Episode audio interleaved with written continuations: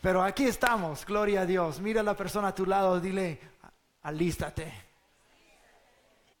La semana pasada comenzamos una serie de predicaciones que se, llamará, que se llama la abundancia del cielo. Dios, no hay límite quién Dios es, lo que Dios tiene y lo que Él quiere disponer hacia nosotros.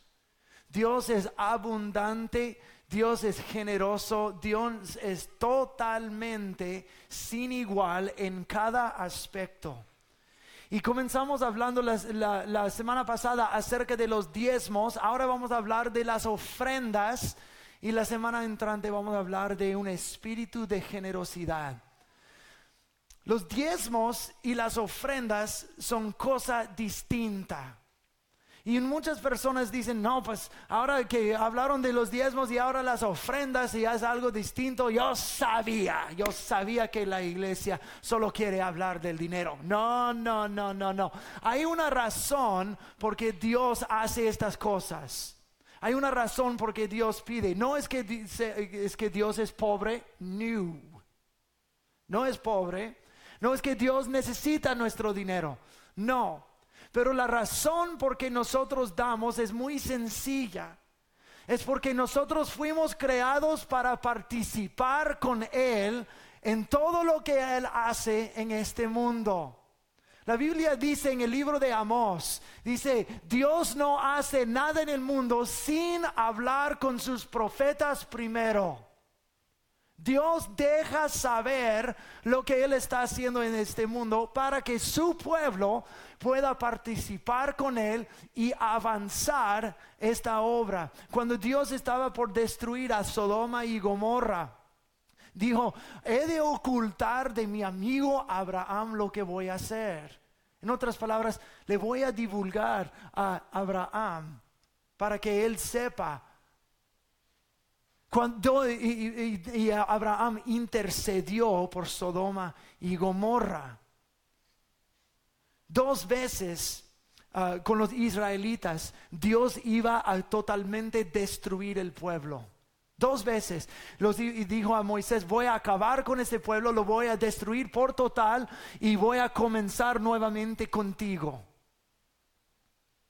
Y dos veces Moisés intercedió y dijo, no hagas tal cosa. Y Dios dijo, ok, no haré tal cosa. Pero el punto es esto, que Dios revela a nosotros lo que Él quiere hacer con el fin de que nosotros participemos con esto, con, con, Él en avanzar sus propósitos y su reino en este mundo. Él trabaja contigo.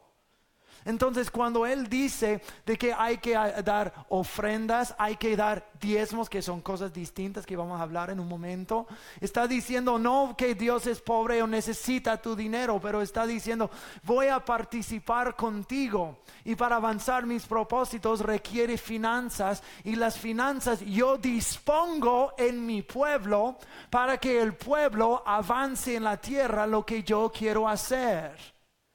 Entonces no es asunto de alguien enriquecerse, es el asunto de nosotros tomar la mano de Dios y decir, voy a hacer lo que tú me has dado la gracia para hacer.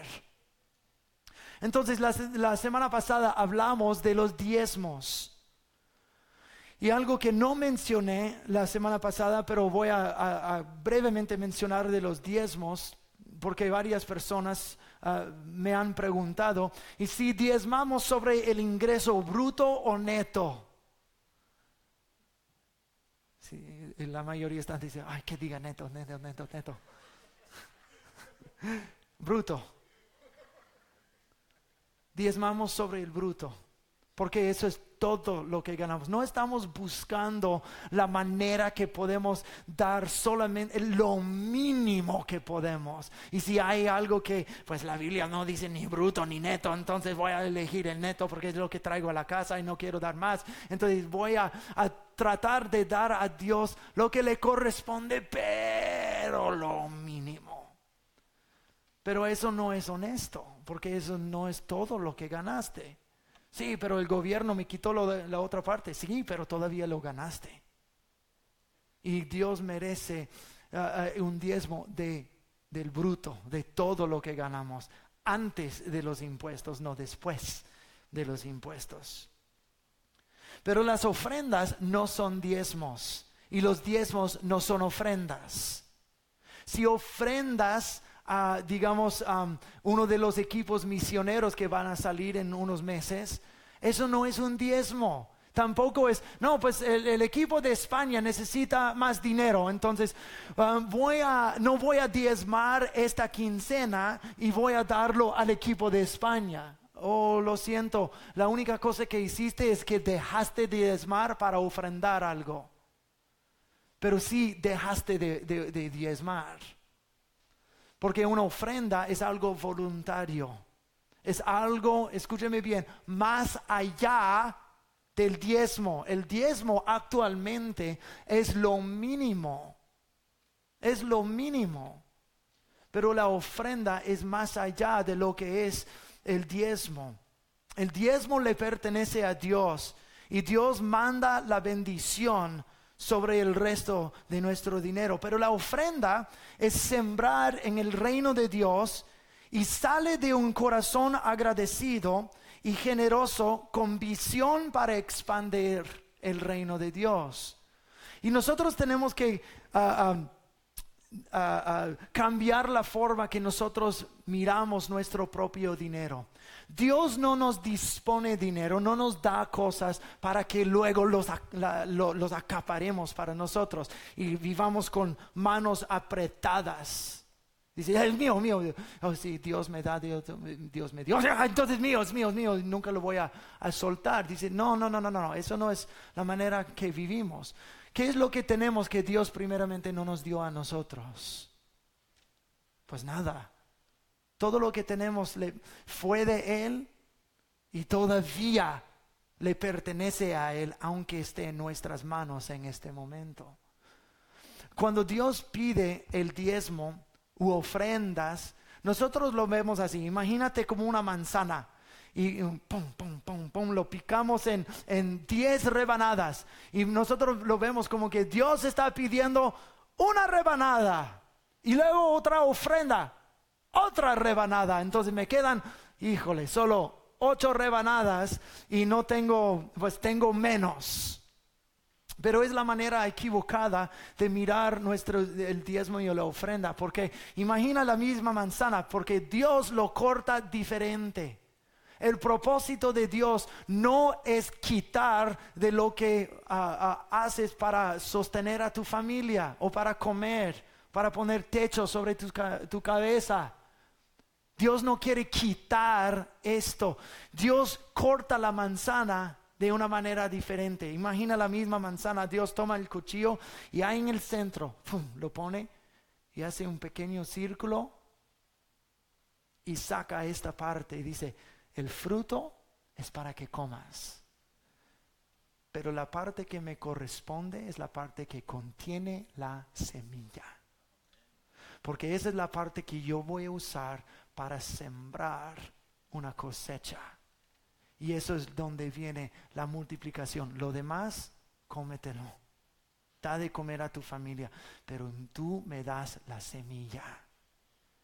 No comas tu semilla y no siembres tu pan.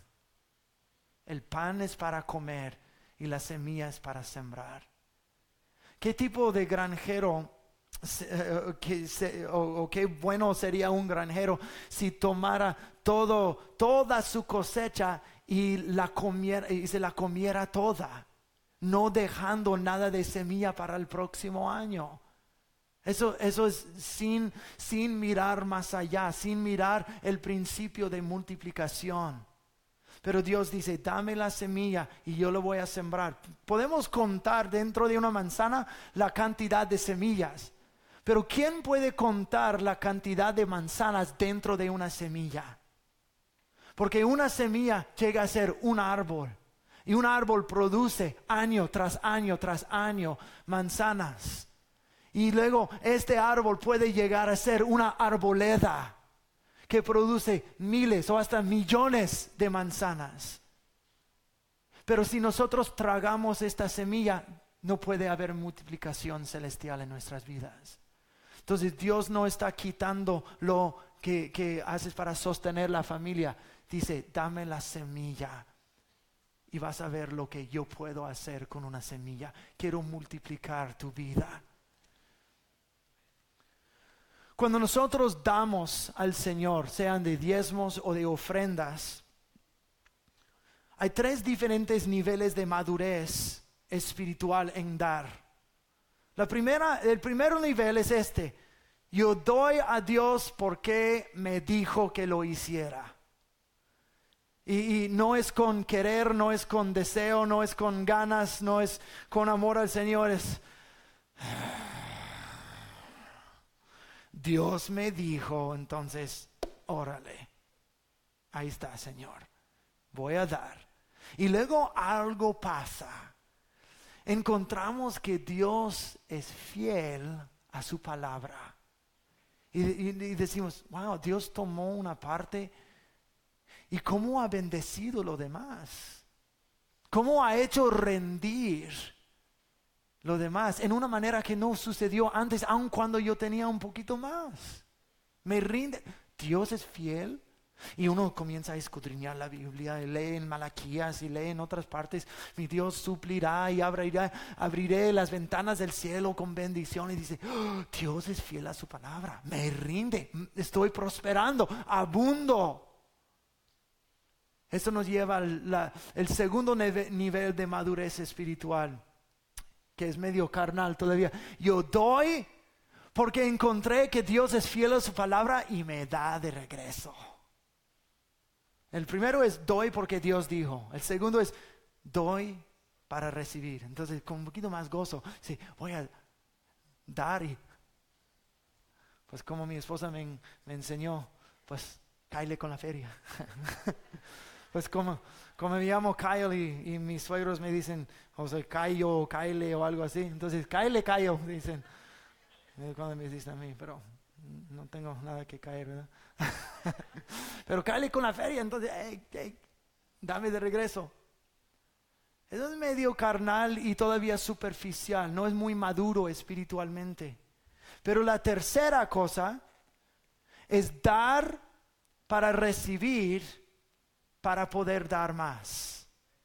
Esto es una, e, este último es del corazón de Dios. Es con la mentalidad de madurez espiritual.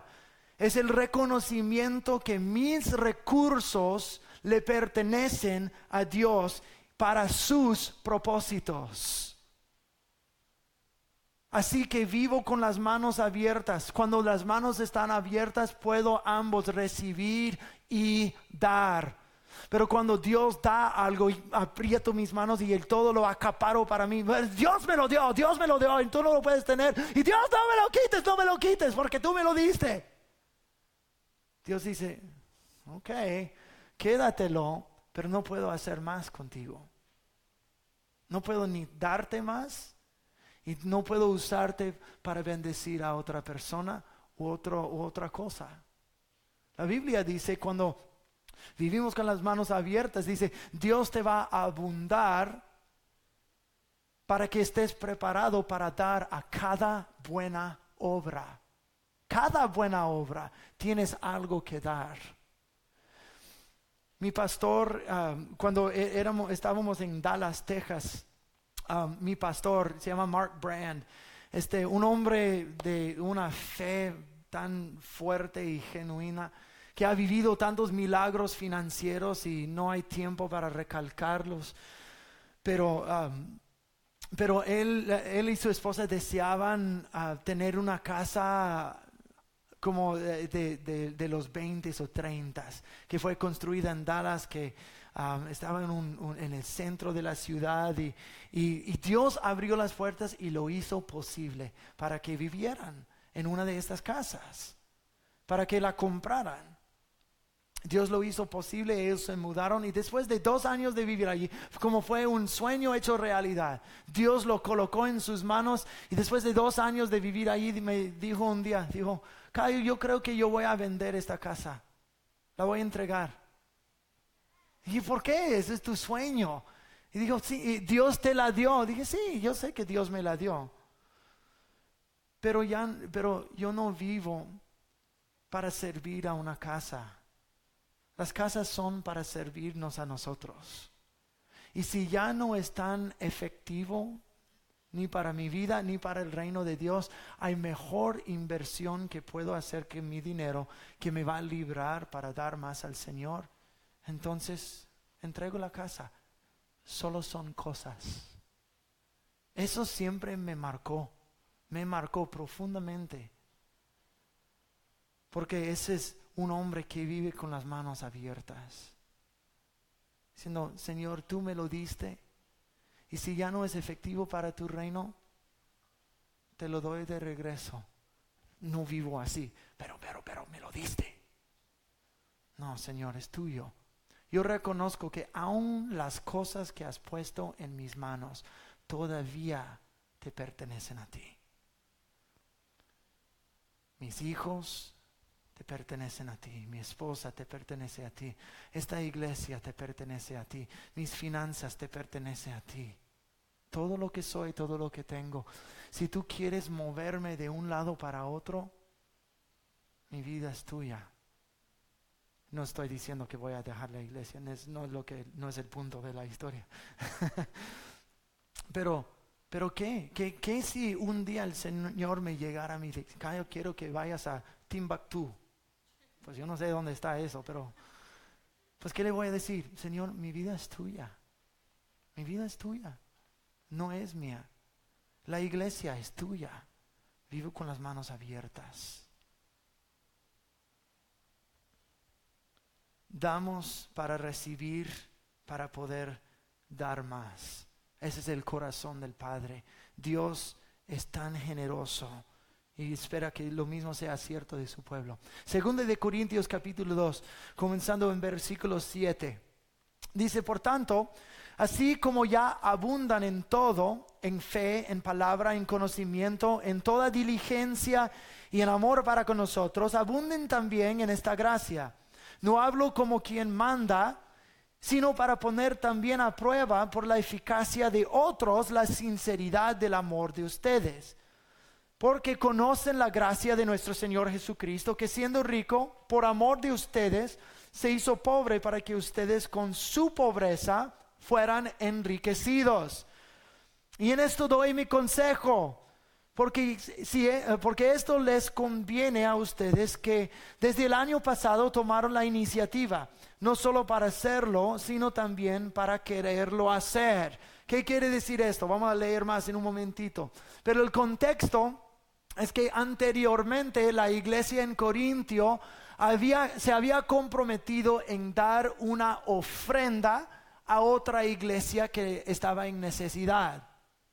Entonces Pablo no estaba exigiendo la ofrenda, pero estaba escribiendo para que ellos cumplieran, cumplieran con su promesa, para avisarles, para allá voy.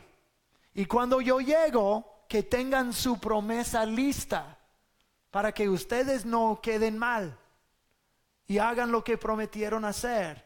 Yo voy a recoger la ofrenda, y yo voy a entregarla a, la otra iglesia. Entonces, ese es el trasfondo de todo eso. Pero mira lo que está diciendo ahora en versículo 11. Ahora pues, lleven el hecho, lleven el hecho a su culminación para que como fueron prontos a querer, así lo sean para cumplir conforme a lo que tienen.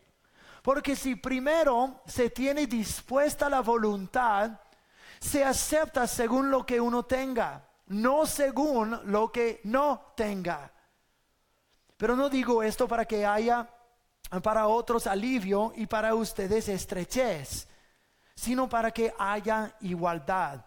En este tiempo de, de su abundancia, supla lo que a ellos les falta, para que también la abundancia de ellos supla lo que a ustedes les falte, a fin de que haya igualdad, como está escrito el que recogió mucho no tuvo más y el que recogió poco no tuvo menos. Hay mucho que hay que desarrollar ahí y luego también en capítulo 9, si me ajusta el tiempo para llegar allí. En versículo 7 dijo algo que nunca había visto antes. Esta, esta semana estaba estudiando este versículo y, y dice, ustedes abundan en muchas cosas, abundan en fe, abundan en amor, en diligencia y fervor, abundan en palabra. Y él hasta él dice que estas cosas son una gracia. Anteriormente en el servicio dije que la gracia de Dios es la obra del Espíritu Santo en nuestras vidas, que nos ayuda en todo. Nos ayuda a hablar, nos ayuda a amar nuestros enemigos, nos ayuda a buscarlo y conocerlo y perseverar en la vida. Y eh, todo eso es la gracia de Dios. Pero dice aquí en versículo 7, pero abunden en esta gracia también. Pues ¿qué gracia? La gracia de esta ofrenda. La gracia de dar. Entonces, escúchenme, de que si el Espíritu Santo nos ayuda en cada cosa, si nos ayuda en hablar y en pensar, tener sabiduría y fe y amor y todo lo demás, también el Espíritu Santo nos ayuda a abundar en la gracia de dar. Pero no solamente para eh, de dar, pero para recibir también. Es lo que dije, lo que dije anteriormente. La tercera, el tercer nivel de madurez espiritual en dar es dar para recibir, para dar más. Pero para recibir es una gracia del Señor también. Pero esa gracia no es para acaparar, es para que tú recibas del Señor cosas terrenales y a través de tu vida los mueves donde hay necesidad, listos para cada buena obra, en participación plena con la voluntad de Dios en la tierra. ¿Me están entendiendo? ¿Sí? Dios no está interesado en construir tu reino personal. Está interesado en juntamente contigo construir su reino eterno. Por eso dar, si uno ha sido bendecido con mucho, tal vez es la gracia de Dios sobre, sobre tu vida y te hizo abundar con el fin de contribuir a su reino. Eso es básicamente lo que Jesús dijo al joven rico. Si se recuerdan de esta, de esta instancia en la Biblia, un rico joven se acercó a Jesús y dijo, digo, maestro, ¿qué necesito hacer para heredar la vida eterna? Jesús, le dijo, pues tú sabes los mandamientos, cumplen con los mandamientos y vivirás. Y dijo, pues yo he hecho todo eso desde mi juventud. Dijo, una cosa te falta. Vende todo lo que tienes, da el dinero a los pobres y tendrás tesoro en el cielo. Y el muchacho no lo pudo hacer porque era rico, estaba aferrado a sus cosas indicando de que no es cierto que había cumplido con todos los mandamientos, porque el primero es no tendrás otros dioses, y su Dios era su dinero. Y Jesús le estaba llamando la atención a eso. Pero, pero fíjate lo que Jesús dijo, da todas tus pertenencias a, a los pobres y tendrás herencia, tesoro en el cielo. O sea, en otras palabras, aunque des todo aquí, no vas a salir perdiendo. Aunque en el momento parezca que tal vez nosotros somos los perdedores, porque perdí un dinerito o mi cuenta bancaria ahora es menos o Dios me quitó dos o tres eh, rebanadas de mi manzana. Ahora, pero yo he llegado a entender que hay por lo menos tres cosas en la vida que parece que en el momento sales perdiendo, pero como dice el libro de Hebreos, Dios no es injusto para olvidar lo que tú has hecho. Número uno, si estás tomando nota, sería buenísimo. Todos saquen, sacando sus plumas, ¿sí? ok. Número uno, la obediencia. Aunque obedecerlo al Señor en el momento parece que te va a perjudicar. Obedeces al Señor nunca vas a perder, jamás. La segunda cosa es el sometimiento. Sométete a la autoridad que Dios ha puesto en tu vida aunque te perjudique en el momento. Pero con el sometimiento a la autoridad nunca vas a perder, porque Dios no es injusto para olvidar. Y la tercera cosa es el dar. Obedecer, sometimiento y dar. En el momento parece que pierdes algo, pero Dios no es injusto para olvidar. Tienes un tesoro, una herencia en el cielo que cada vez que tú das al reino de Dios, Dios se recuerda y Él va a, aumentar la herencia que tú tienes en lo eterno. También va a abundar tu vida aquí para que tú sigas dando más. Porque al dador alegre, la, persona con el espíritu generoso, Dios mira a tal persona y dice, esta persona yo puedo confiar con más de mi reino, porque yo sé que no lo va a acaparar para sí mismo, sino usarlo para mis propósitos, extender mi iglesia, avanzar mis propósitos, alcanzar gente para Cristo con estas finanzas. Pero las personas que viven así, dicen, no puedo hacer nada. Solo están interesados en sí mismo, no en mis planes, propósitos y mi reino. ¿Me están entendiendo en esta mañana? La ofrenda es voluntaria. No es compulsatorio, no es obligatorio, nadie te exige. Si no das una ofrenda, nosotros no te vamos a estar llamando, hey, ¿por qué no diste tu ofrenda? Ni diezmo. No, no, no, no, no, no. La ofrenda es, voluntaria.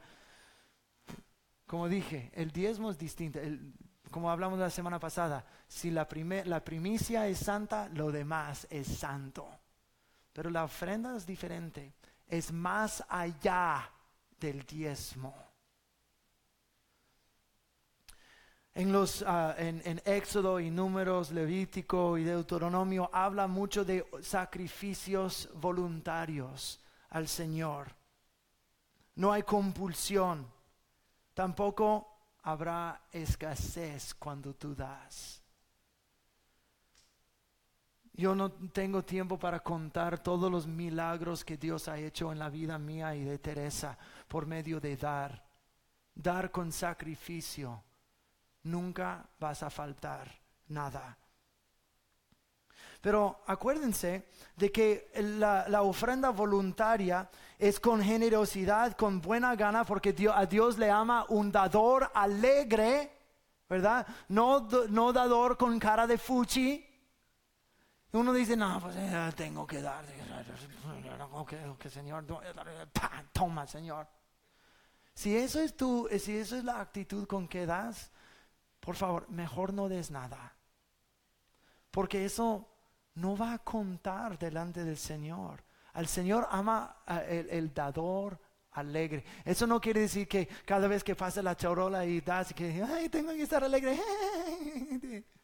No, eso es bobada. Yo he escuchado de iglesias que dicen que hasta tienen una rutina, rutina de, ah, comediantes para que la gente se ría mientras dan. El dador alegre no habla de habla del espíritu dentro de uno, la disponibilidad, la alegría de que sabes que Dios te amo y amo tu obra, voy a darte a ti. Yo creo que en cada iglesia hay ángeles, y yo creo hay, hay muchos ángeles en este, en este lugar, en ese momento, y hay ángeles que toman récord. E, el cielo toma récordes nítidos de todo. Hasta el libro de Romanos dice que vamos a ser juzgados no solo por lo que hacemos, pero por nuestra vida secreta. El cielo ve, ve todo. Toma notas. Y si Dios no es injusto para olvidar, tiene ángeles que están tomando notas en el libro de tu vida que dio tanto y no solamente lo que diste, pero con qué actitud lo diste. Anotan estas cosas. Porque si, si vas a dar con una actitud mala, por favor, no des. Por favor, no des. Hazlo con alegría. Hazlo queriéndolo hacer. Y Dios va a ser complacido con el sacrificio. Pues imagínate, si, si, no, pues un pastor está diciendo que no dé mi ofrenda. Sí, sí, pues imagínate, mi esposa me dice, amorcito, me gustarían algunas flores algún día, ¿verdad? Dice algo así. Yo, Dios mío, que flores 20 dólares, ya que toma tus flores. No, no, no, no, mejor que no, mejor no me des ninguna flor. Si vas a hacerlo así con esta cara de fuchi, ¿verdad? Si nosotros somos así, toma tus flores ahí. ¿Tú crees que Dios está, no, pues por lo menos dio algo? No, Dios, Dios quiere un dador alegre un dador que no se siente que, eh, bajo compulsión.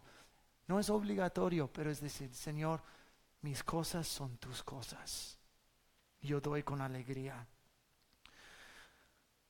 Hay ofrendas extravagantes a lo largo de las escrituras. David, David no construyó el templo, su hijo Salomón lo hizo, pero David Ah, preparó todo para que Salomón construyera el, el, templo. Dijo, mi hijo es inexperto, no sabe lo que está haciendo, entonces le voy a ayudar, voy a acumular, voy a dar una ofrenda. Y es el mismo David que dijo, yo no sacrificaré, no voy a dar al Señor aquel que no me cuesta nada. Yo, mi sacrificio será exactamente esto, un sacrificio delante del Señor. Entonces David acumuló plata y oro, madera, bronce, hierro, todo lo, que necesitaban para construir el templo. Y si lo calculáramos en el dinero de hoy, fue una ofrenda de alrededor de 900 millones de dólares. Casi un billón de dólares. Esta es una ofrenda extravagante para la casa de Dios. Extravagante.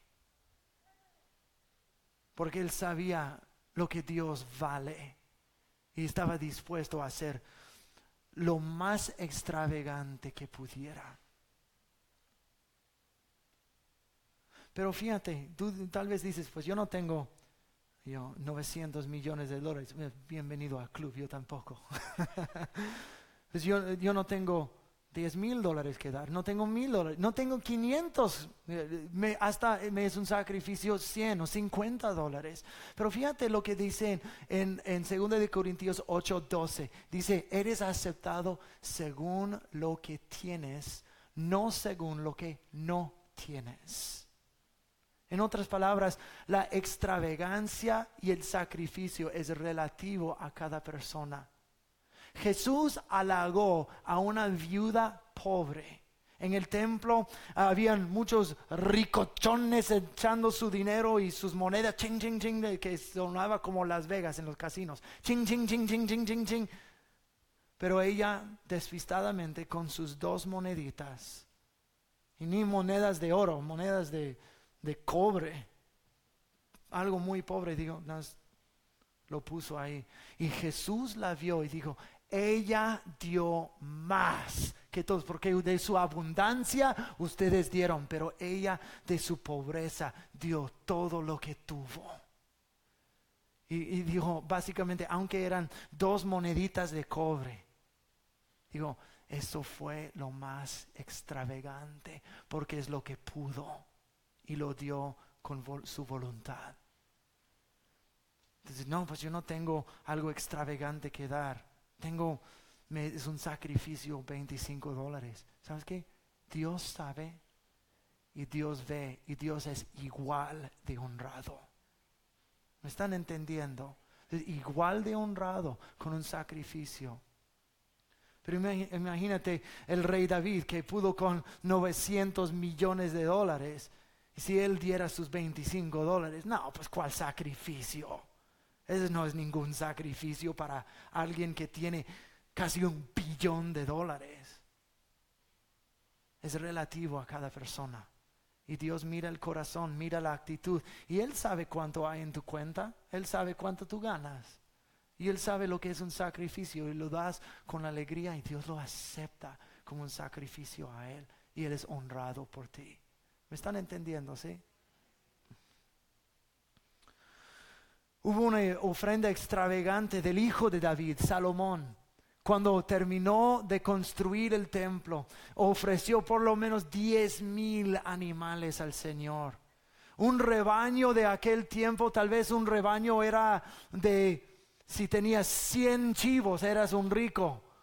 500, eh, 500 ovejas, ya tienes un rebaño grande. Pero Salomón ofreció diez mil animales. Eso es extravagante. Y uno podría decir, no, pues eh, qué, desperdicio de tantos animales. Salomón dijo, Dios, Vale, Dios, yo sé lo que Dios vale y voy a dar una ofrenda igual de extravagante como lo hizo mi padre David.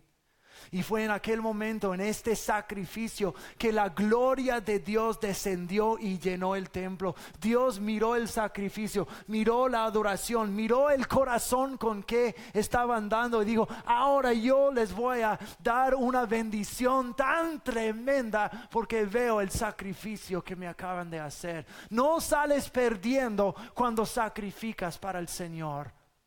Eso mereció un amén más fuerte de alguien por favor. Esa es una gracia, como acabo de explicar, que Dios en versículo 6 dice, también que Dios también llevará a cabo, llevará a cabo esta gracia entre ustedes, la gracia de ofrendar. Y luego en versículo 7, que, se, que abunden en esta gracia. Luego en capítulo 9 dice otra vez, esta gracia del Señor es la gracia para dar una ofrenda más allá de lo normal. A lo mejor uno necesita un pequeño cambio en su patrón de dar. Dice, ¿sabes qué? Yo voy a, tal vez las cosas son apretadas ahora, pero yo puedo con otros 20 dólares a la quincena. Va a ser un sacrificio, pero puedo. O tal vez tú puedes más. Pero dar una ofrenda continua al Señor. Y la ofrenda no, necesariamente tiene que venir en la charola cuando pasamos. Estamos apoyando cuatro equipos misioneros que van a salir en un par de meses. España, Myanmar, Japón y Filipinas. Eso, si tú das a uno de esos equipos, es ofrenda. Porque para que alguien se enriquezca, no, para enviar un equipo para predicar el evangelio. Y se necesitan finanzas para esto. El equipo de España necesita, amén. El, 29 de abril, el próximo domingo, vamos a tener un almuerzo total ahí afuera para esos cuatro equipos. Vengan con las panzas vacías y las carteras llenas. Y van a salir con las panzas llenas y las carteras vacías. Pero eso va a ser una ofrenda para esos equipos. Y enseguida esa ofrenda del Señor. Esa ofrenda es participar con lo que Dios quiere hacer. Entonces, eso es próxima semana van a ser tacos de asada ahí afuera. Solo uno dijo amén. Nadie va. Bueno, si no quieren, pues cómprenlos y denmelos a mí.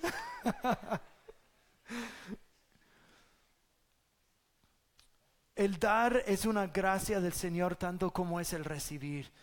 Y el dar es para dar a los necesitados. Yo, y, y no, no quiero que nadie malinterprete lo que voy a decir porque eso no es un halago para mí mi esposa. Es que pues nuestra vida es la única que hemos vivido y hemos visto muchos milagros del Señor. Entonces eso de ninguna manera es un halago para nosotros, no. Pero es algo que hemos visto al Señor hacer a través de nosotros.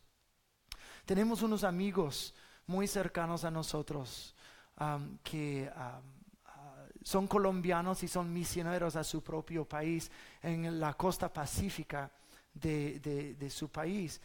Y ellos hacen una, un trabajo tremendo para el Señor. Van a áreas muy peligrosas y ellos reúnen pastores y ellos hacen evangelismo, ellos reparten Biblias, ellos han, sido instrumentales por, el Señor de llevar a muchas personas a conocer a Cristo. Son amigos muy queridos para nosotros. Cuando Teresa y yo vivíamos en México, un día nos llamaron y nos, nos dijeron que estaban ya a punto de desfallecer en su, en su labor. Estaban cansados, no tenían casi nada de dinero, no tenían, no tenían para descansar, no tenían para seguir y estaban súper desanimados, a punto de, como quemarse emocionalmente. No podían tener visas para venir acá a los Estados Unidos, pero en aquel momento estábamos en México y pudieron volar hasta México. Y, éramos como unos apoyadores de ellos ah, mensualmente. Y todavía cuando podemos les, les seguimos dando. Pero en, el momento, en aquel momento nosotros personalmente abundábamos. Y de repente Dios puso esta, una gracia sobre nosotros y dijimos, vamos a pagar sus pasajes, van a venir a nuestra casa en México, van a durar tres semanas con nosotros, vamos a proveer por cada necesidad de ellos, vamos a llevarlos donde quieran venir, vamos a proveer para su descanso y luego encima de todo vamos a darles otra ofrenda grande. Y en aquel momento pudimos hacerlo. Pudiera haber dicho, oh hermano, pues voy a estar orando por ti. Y luego colgar el teléfono. Pero sí, oración siempre es necesario, pero eso no es exactamente la única cosa que necesitaba. Él necesitaba donde uno abunda ayudar a su hermano. Los trajimos a México por tres semanas y ellos durmieron y durmieron y durmieron y durmieron. Hasta los niños estaban preguntando, ¿que esos colombianos la única cosa que hacen es dormir o qué? y proveímos por todo lo que necesitaban. Y los enviamos de regreso y ellos todavía siguen en la, en la labor que hacen. Y, y en aquel tiempo no tenían hijos. Y cuando regresaron a Colombia, le llamé a mi amigo, dije, ¿de casualidad tu esposa no está embarazada? Para que cuando nazca el niño podemos poner una estampilla en su frente que dice, hecho en México. pero, pero ellos, eh, fue algo que ellos necesitaban. Dios había suplido a nosotros para poder suplir a ellos, no para enriquecernos a nosotros. ¿Me están entendiendo en esta mañana? Hay gracia para recibir y hay gracia para dar. Y eso nos lleva a otra, otra, otra cosa, ley espiritual, de que lo que siembras, cosechas. Y con la abundancia con que siembras es la abundancia con que vas a cosechar. Si siembras escasamente, escasamente recogerás. Si siembras abundantemente, abundantemente cosecharás. Hace dos semanas estuvimos unidos con el lado de habla inglés y hablamos de, eh, celebramos los 10 años de esta iglesia. Y, hemos estado hablando acerca de los próximos 10 años. ¿Cómo nos, ¿Dónde vamos a estar? ¿Qué vamos a hacer en los próximos 10 años? ¿Sabes lo que yo quiero ver en 10 años? Quiero ver que ellos habrán abundado tanto y nosotros aquí habremos abundado tanto que en los dos lados no cabemos más en, este, en un solo edificio. De que Dios haya abundado a todo. es lo que quiero ver. Pero hemos estado hablando, ¿cómo van a ver los siguientes años? ¿Qué es lo que podemos soñar? ¿Dónde nos está dirigiendo el Señor? En el proceso de eso hay algunas cosas que nos damos cuenta que hay que hacer. Hay que renovar ciertas cosas de este edificio. Y lo vamos a hacer sobre los próximos año y medio. Pero déjame hablar de este edificio por un momento y esta congregación de habla inglés. Ellos sembraron en ustedes. Hace cuatro años esta congregación ni siquiera existía. Pero Dios lo puso sobre su corazón para levantar una obra hispana aquí. Y ellos lo hicieron posible. Este edificio costó 14 millones de dólares. De la iglesia en Van Nuys ellos regalaron casi 9 millones. Ah, y la iglesia carga lo demás. Pero ellos dijeron, necesitamos una iglesia hispana aquí. Entonces ellos invirtieron miles y miles y miles y miles y miles de dólares para que esta iglesia estuviera aquí. Nosotros estamos en un edificio bello, sin costo. A nosotros no nos ha costado nada.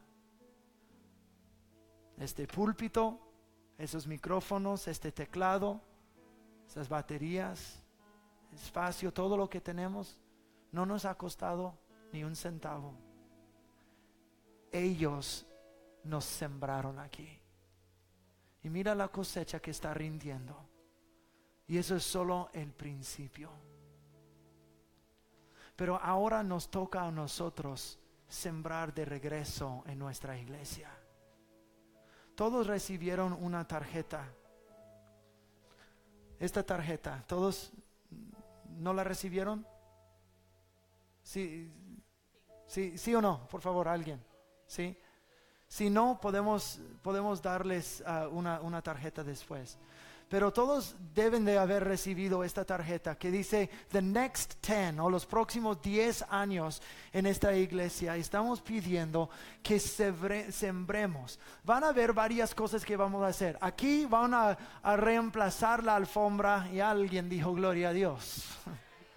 van a, hacer algunas cosas de pintura, pero van a hacer otras cosas en el edificio entero que nos van a beneficiar a nosotros también, pero más que un beneficio, nos van a lanzar hacia nuestro futuro. Van a cambiar los corredores, van a cambiar el piso y pintura, van a cambiar cosas en los baños. Gloria a Dios ya este, este amarillo mostaza ya se va a ir, gloria a Dios.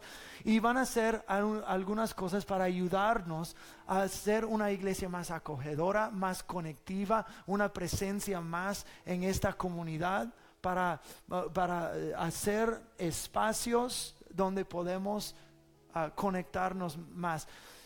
Pasen en la pantalla uh, algunos de los dibujos de lo que se va a hacer. es en esta pared aquí.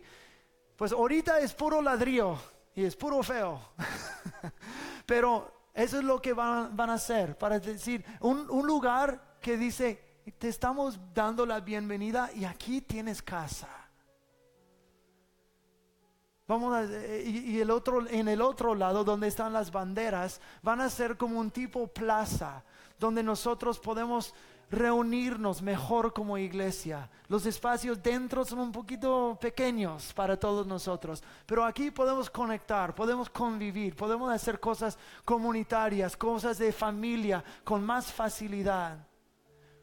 Y esas son las cosas que van a ser solo el principio de lanzar esta iglesia hacia los próximos 10 años. Estoy pidiendo de que sembremos en esta iglesia igual como esta iglesia sembró en nosotros.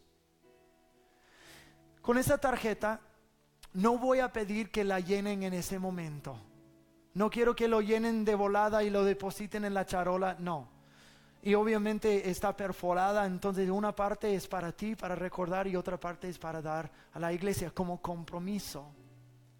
Pero lo que voy a pedir es que la lleven a la casa y oren y pidan al Espíritu Santo que te dé una cantidad, un sacrificio sobre los próximos 20 meses. Vamos a necesitar un millón de dólares para cambiar, renovar esta iglesia. Y el- la proyección es terminar en el año 2020, unos 20 meses de ahora, para recoger el dinero, recaudarlo y hacer todo el trabajo. 20 meses. Y por esos 20 meses les voy a pedir, ¿cuál va a ser tu sacrificio? Puede ser un poquito más cada quincena, aparte del diezmo. Tal vez es una cantidad única que haces, que tienes en ese momento, que puedes dar y voy a comprometer, no, comprometer, no sé, dos mil, cinco mil, diez mil dólares, conforme lo que tú puedas. Pero pide que el Espíritu Santo te dé una cantidad. Y en las semanas siguientes voy a estarnos recordando y podemos, y, cuando la tienes lista, entrégala. Y eso es- vamos a sembrar en esta iglesia y en esta comunidad para avanzar la obra de Dios aquí en Santa Clarita. Todos dijeron amén. Voy a pedir que se pongan de pie conmigo, por favor.